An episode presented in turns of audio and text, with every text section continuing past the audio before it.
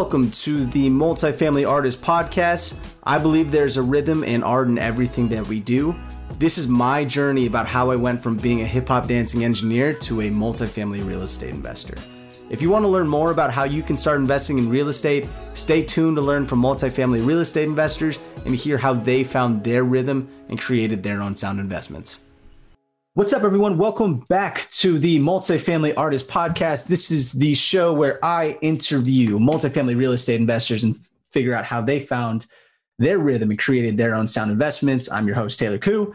And today we are bringing back the G Daddy. I know, I know that's Jake's whole, uh, oh, what he calls you, but you know, I'm going to take it just for my show too. Gino Barbaro, thank you so much for coming back. Now we are about to dive into how I can get started in my journey, whether I have, you know, a huge chunk of change sitting in my closet or not any money at all and how I can add value to to other people. So welcome back, Gino. Thanks, Taylor. Yeah. So, you know, first off, let's let's say I have a, a lot of money sitting around. You know, let's let's say fifty thousand dollars sitting around in in my closet, right? Mm-hmm. For somebody that wants to invest in multifamily real estate, what would be the first question that that person should answer? I don't know. The first question, there's a lot of questions. I think the first thing is why multifamily? Why are you choosing a specific vehicle mm. to invest in? Right. That's the important thing. I mean, I could tell you the benefits, there's tons and tons of benefits. For me, really focusing on what it's not just about the money. How much time do I have? To invest in it because you really need to learn the space, right? You can't just go in there and say, I've got a ton of money because a person with money meets a person with experience. The person with the experience gets the money, and the person with the money gets the experience. Uh, and how do I know that? It happened to me, and it happens to everyone. And you know, Bill Ham wrote the book Creative Cash, and we did an interview with Bill, and he's like, "There's two ways you can learn. You can either learn on the street, which is the way Bill learned. He says it's going to take you a lot longer. You're going to take a lot of bumps, a lot of bruises, or you can pay for your education. In that case, invest for your education. And I was, you know, on the previous show that we had done, that was my experience in 04 and in 06. I bought two deals. If I had spent 20 grand on my education, I probably would have saved a half a million dollars, if not more. So you, you're looking at this number right there, but what is that education going to do for you? Once you learn that, you can take that forward with you forever. So getting back to multifamily, the first thing I would say, if you have that money, where do you want to invest? What market do you want to invest in? For me, I didn't have a market that was conducive to my backyard. So I needed to learn how to invest outside my backyard. That was the first thing that I needed to do. The second thing I needed to do was what size deal am I looking for? Or what kind of strategy do I want to employ? Let's look at the buy right, manage right, and finance right, okay. our proprietary three step framework. When I started, I wanted to invest just for cash flow because I needed to get out of my quote unquote job. Now, if you're younger like you, maybe you look at what we call the conveyor belt. Imagine a conveyor belt. What you're trying to do is you're trying to put deals on that conveyor belt and trying to get them to work the matriculation, whether you're going to refinance the deal in three years, whether you're going to sell the deal in three years, whatever that, whether you're going to reposition it and start cash flowing it all depends where you are in your journey, right? So for me, I wanted cash flow day one. There may be some investors that want to buy deals that are really low cap rates that say, you know what, I'm going to hold on this deal. I'm going to add some value and I'm going to make a lot of capital appreciation and flip that deal, get a big chunk of change and then put it into, into the next deal. So being clear on your goals and being clear on what you can bring to the table. Because if let's say you're an amazing entrepreneur and you have that money, well, you can start, you know, a property management company, or you can start thinking of multifamily as a business and bring those systems to a partnership, right? Because when you start out, that manager portion is very, very important if you're an amazing salesperson, hey, you may, may be able to raise millions of dollars of capital to get into multifamily, right? Or if you're just like a nerd or a geek, someone like me who likes to underwrite and look at that stuff, maybe you're great at underwriting and learning how to, you know, learning how to financial model the deals. So there's so many different ways of getting into multifamily that I think people don't understand that, don't realize it because it is a team sport. Because as you start getting bigger and you start buying more units, there's so many different responsibilities of a multifamily investment that all of a sudden you start, like I said in the previous show, you start gravitating towards what you really like and you start filling in those roles with, with other team members. Hmm. Let's see. When we're talking about, you know, how, how you found a mentor, right? Mm-hmm. Uh, I know that there's sort of just like narrative saying like, oh, just, just do it on your own. Like, yeah, sure, it'll take take a long time, but like you can mm-hmm. you can just hustle your way there. Like you can do it on your own. what would your response to to be in that to for, so, for that? That's a simple answer. I want to know how many people in life are super successful that are on their own. I mean, at the top of their game.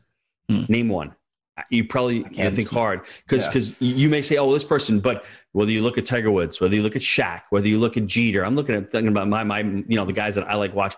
They all have coaches. They have multiple coaches. He's got Tiger's got a swing coach. He's got a business coach. He's got a nutrition coach. Look at Tom Brady. Tom Brady's another guy. Do you think Tom Brady's 43 years old? He's, he's by himself. He's got an entourage of people helping him because he's really good at what he does, but he needs help and he needs accountability. So it depends. If you want to stay small and just buy ones, and there's nothing wrong with that. Like, again, once again, what are your goals? My goals mm-hmm. were I want to buy this multifamily. We got to a point at 600 units, we're like, holy crap we're getting overwhelmed. We're becoming the mom and pops. What do we need to do? So we went out, we spent thousands and thousands of dollars on scaling up coaching to create a business, to learn about what a cadence of accountability is, to learn about what quarterly priorities are, to hold meetings, to start implementing systems. You're not born with any of that. You have to learn that. So for us, that allowed us to go from 600 units to 1500 units. We would not have been able to do that if we didn't have mentors slash coaches.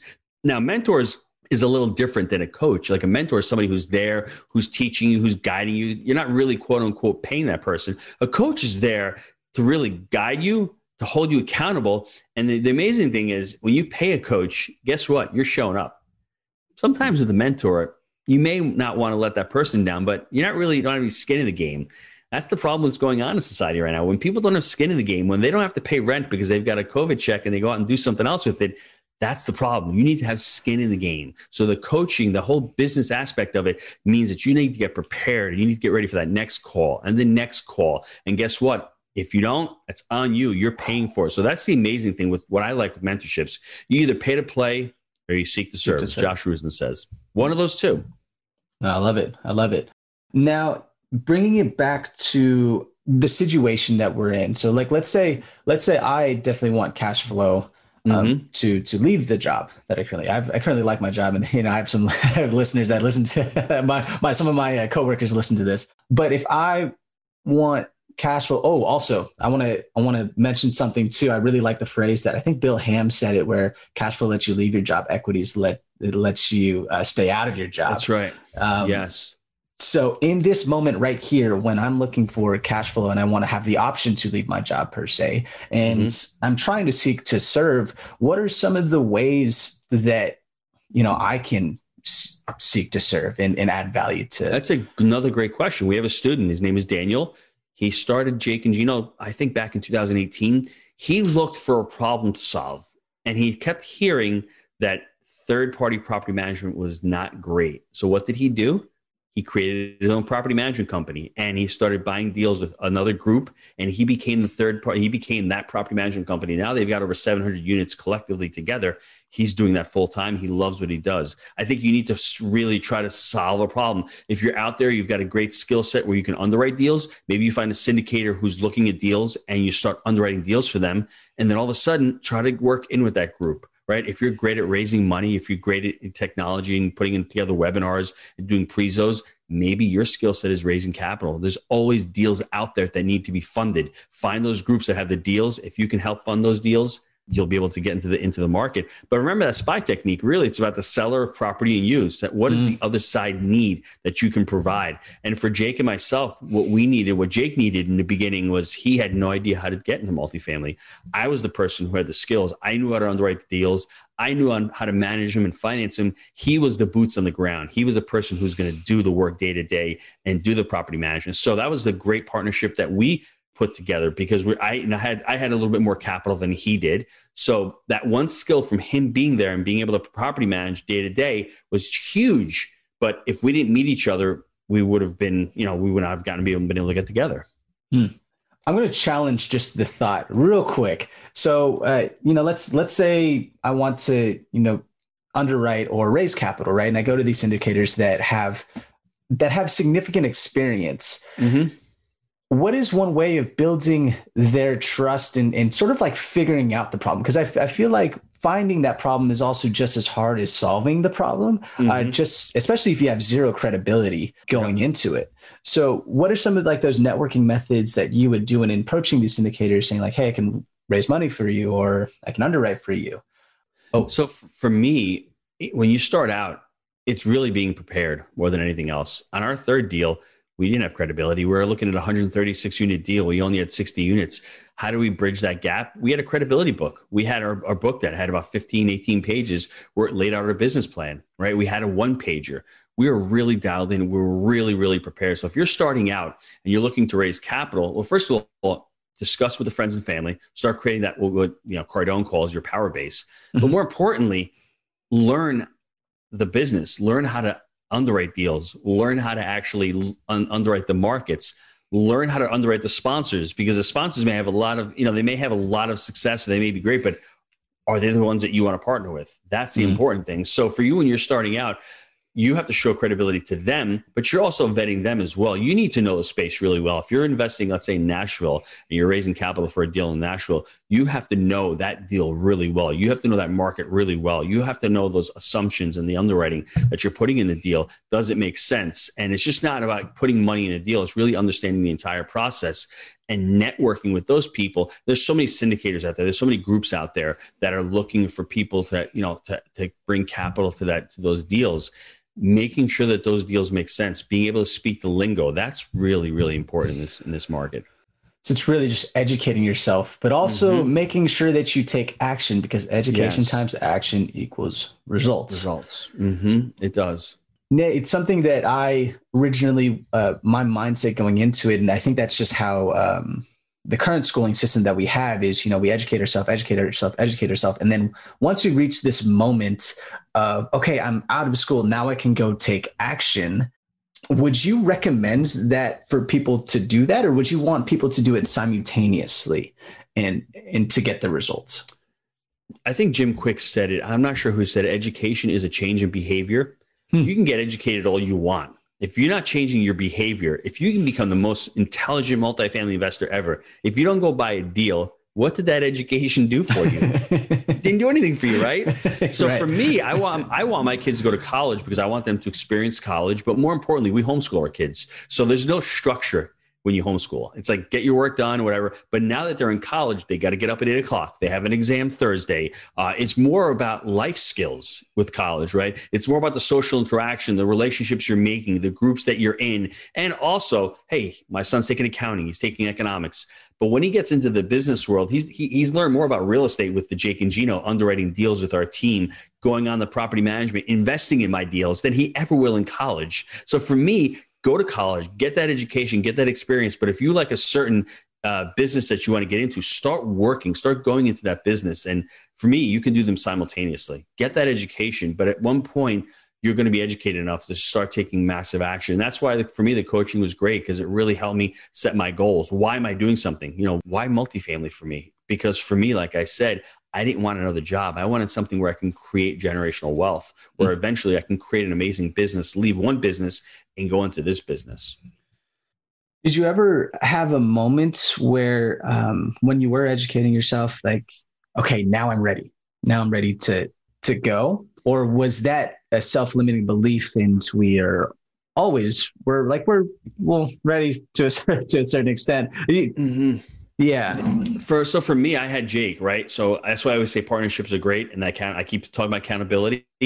When you have somebody on the other side saying, "Hey, I think this is good," and you have somebody pushing you, and it's like, "All right, I need to commit," and I committed. And that first deal was hard because it took us 18 months to find that first deal. We didn't we didn't find it, uh, you know, off the top. It took us a while because we didn't know how to deal with the brokers. We thought that they were salesmen and we had the money and they had the deals. No, they're the gatekeepers. Once we shift that mindset and said, wow, the brokers really have the deals, let's treat them a little bit better. Let's not posture up and let's try to create a relationship with them. Everything changed. So for me, that was the important thing about when we started out. And you know, you always have doubts. I mean, I, I still get a little nervous every single deal because you're you're placing capital. But I remember that first, second, third, fourth, fifth deals getting really nervous because right then and there you're trying to build something, you're taking a ton of risk you're working a W 2 job. I had my restaurant. I have homeschooling the kids. I'm doing podcasts. I'm writing a book. I'm trying to build a portfolio, trying to build a business. Everything's coming down all at once. But it's also exciting because it's like you're doing something that you know something that you're getting out of your comfort zone and that's where life is. That's where life is all about. You keep i was so bored at the restaurant. I hated what i was doing. I'm like i don't want to continue to do this.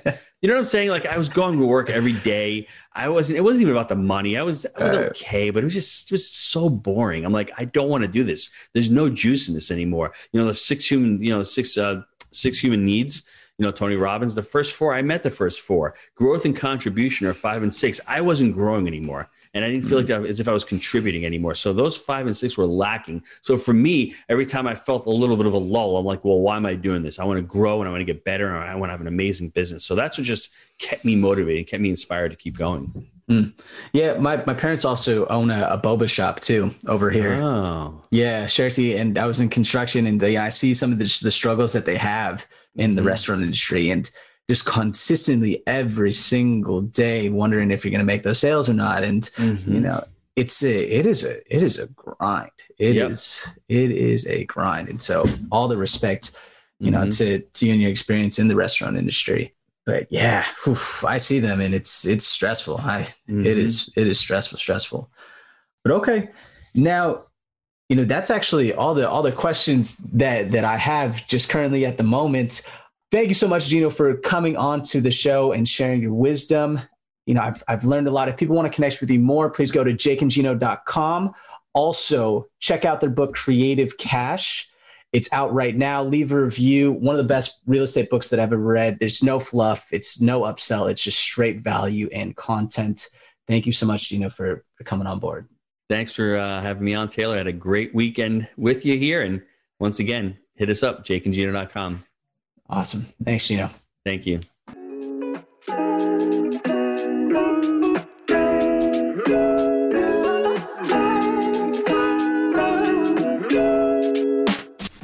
Thanks for listening to the Multifamily Artist Podcast. If you got any value out of this episode, I'd greatly appreciate if you head over to iTunes, leave a rating, and review the show, which will help more people receive that same value. If you're looking to connect and talk more about multifamily real estate, you can reach me at inrhythmmultifamily.com. Thanks again, and I'll see you next time.